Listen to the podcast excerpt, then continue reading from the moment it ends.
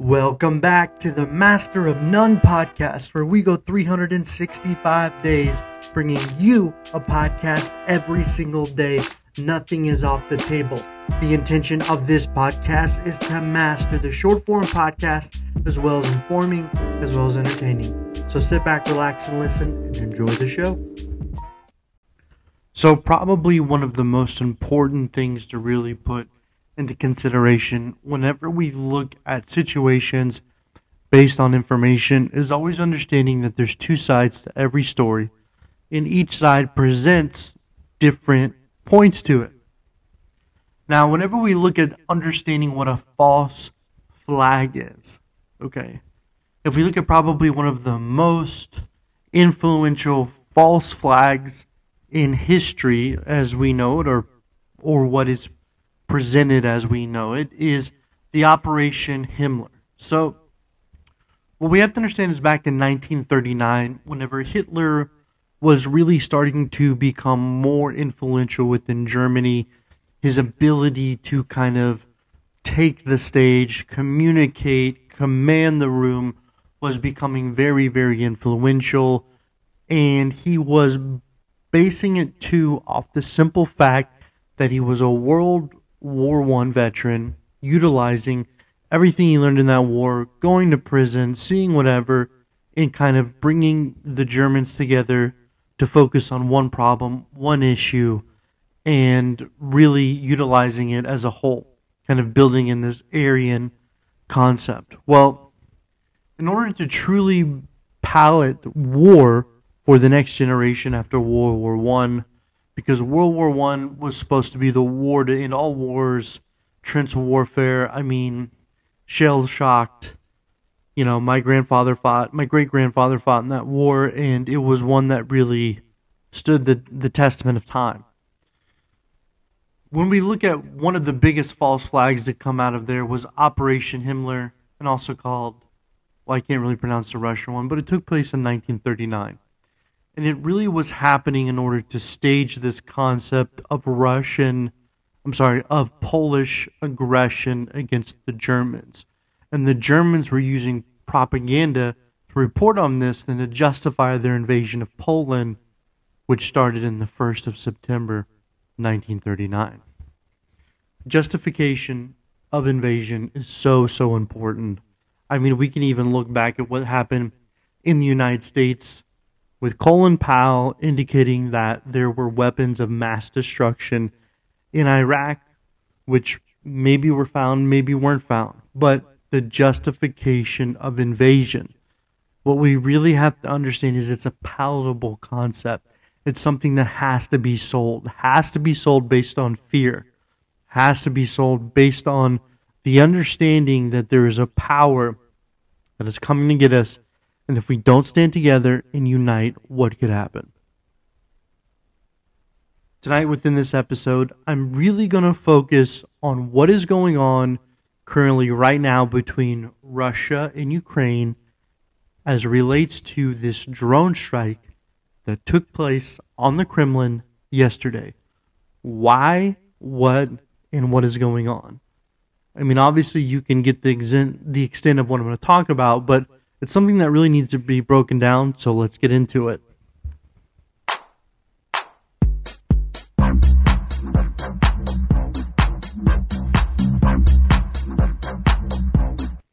So I've had a chance to kind of review this attack that took place on the Kremlin, understanding it from both a strategic standpoint, understanding it from what it actually did physically, and maybe what is the narrative that is potentially being created at the Kremlin.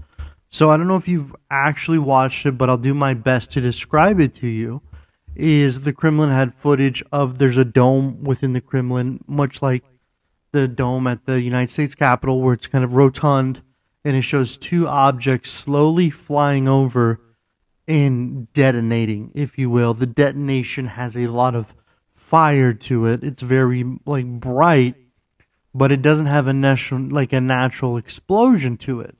Both are detonated, and within moments, it wasn't that long of a time. I mean, within hours, really, the Kremlin released documents and information indicating that they believed it was a result of Ukraine. Now, within the document, what they're indicating is a terrorist attack, an invasion, if you will, in the fact that Ukraine was doing it. Meanwhile, Putin, you know, what they really said was that they were trying to assassinate Putin.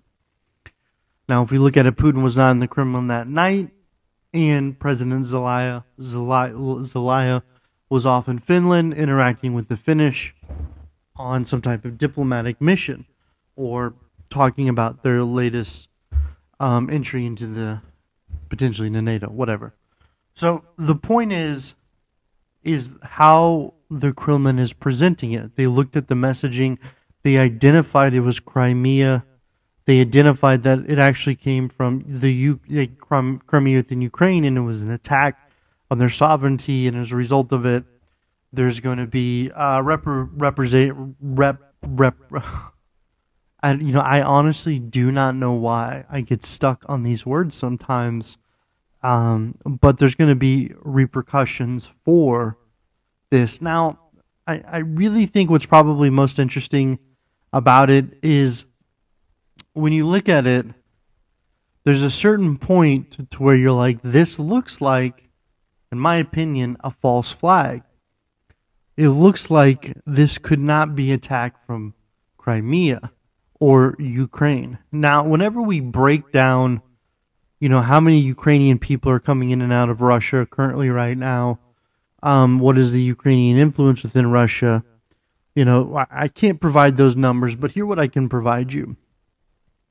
Kyiv is 500 miles away from Moscow, and when we look at these attacks, what we have to understand is there are different categories of drones. Some drones can fly a lot of miles. You know, if we look at probably this attack, in my opinion, it looks very, very similar to a DJI drone. A DJI drone is going to come out of China. It's not going to be one of these fixed-wing drones that we see flying around. It's going to actually have, it's going to have like a helicopter type kind of look to it. Goes for about 2,500, and maybe its ability to fly is 2.5 miles. So when we look at the attack zone of 2.5 miles, it means that somebody would have had to get within 2.5 miles of the Kremlin in order to send a drone with detonation over it. I mean, that's going to be a very, very tough, potentially given the circumstances or situations. If we look at the other categories of drones, and this is going to be a self-detonated drone. It's not like, you know, if we look at the majority of drone attacks happening within Ukraine and Russia, is they're using it strategically. It's like how the Ukrainians have used drones in the wars. They're actually using it to drop payloads. There's multiple videos online where you see the Ukrainians dropping hand grenades on Russian soldiers, and it's pretty difficult to watch because they're literally blowing up snipers with like this pinpoint accuracy, coming in and dropping payloads.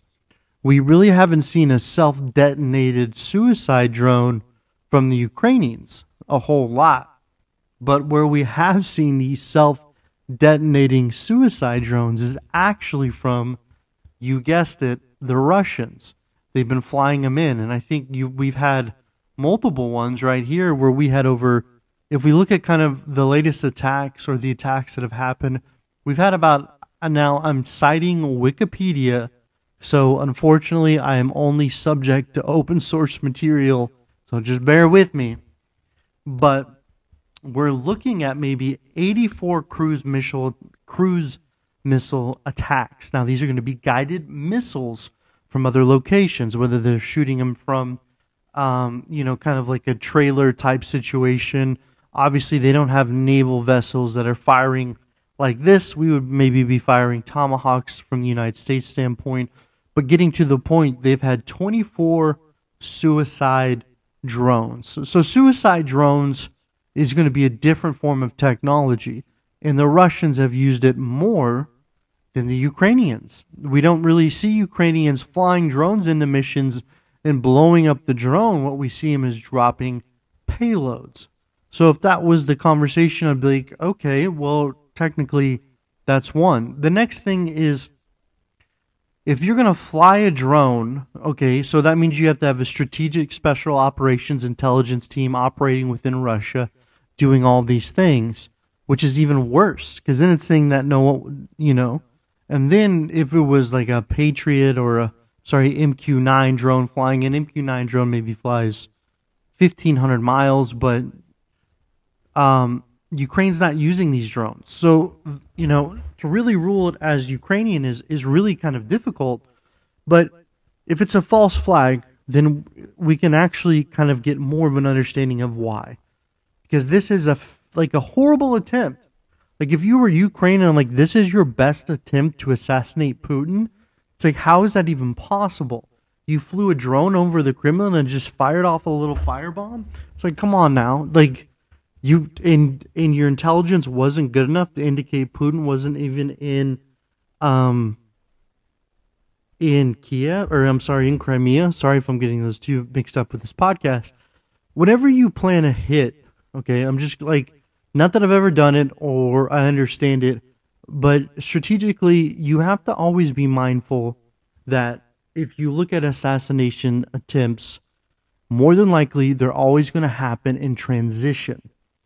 So if you look at, for example, something like diplomatic security, which is affiliated with the State Department, they are going to be more mindful of transitional attacks that could occur maybe on ambassadors, things like that. So when you're actually driving, okay, so when you're driving and you can determine when someone's moving.